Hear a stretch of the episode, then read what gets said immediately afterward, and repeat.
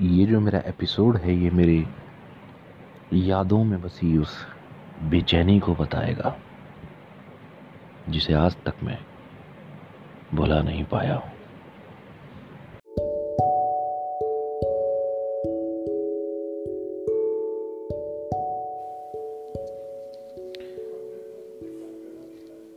उसको शिकायत थी मुझसे,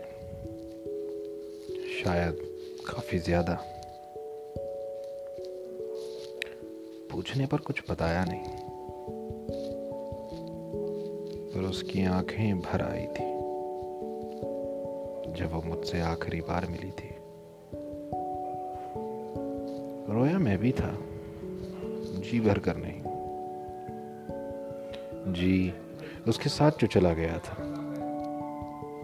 पूछने की हिम्मत ही नहीं हुई। उसकी आँखें आज तक मेरी आँखों के सामने रहती हैं।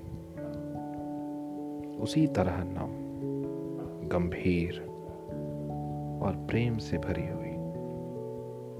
और मैं आज भी बेचैन हूँ।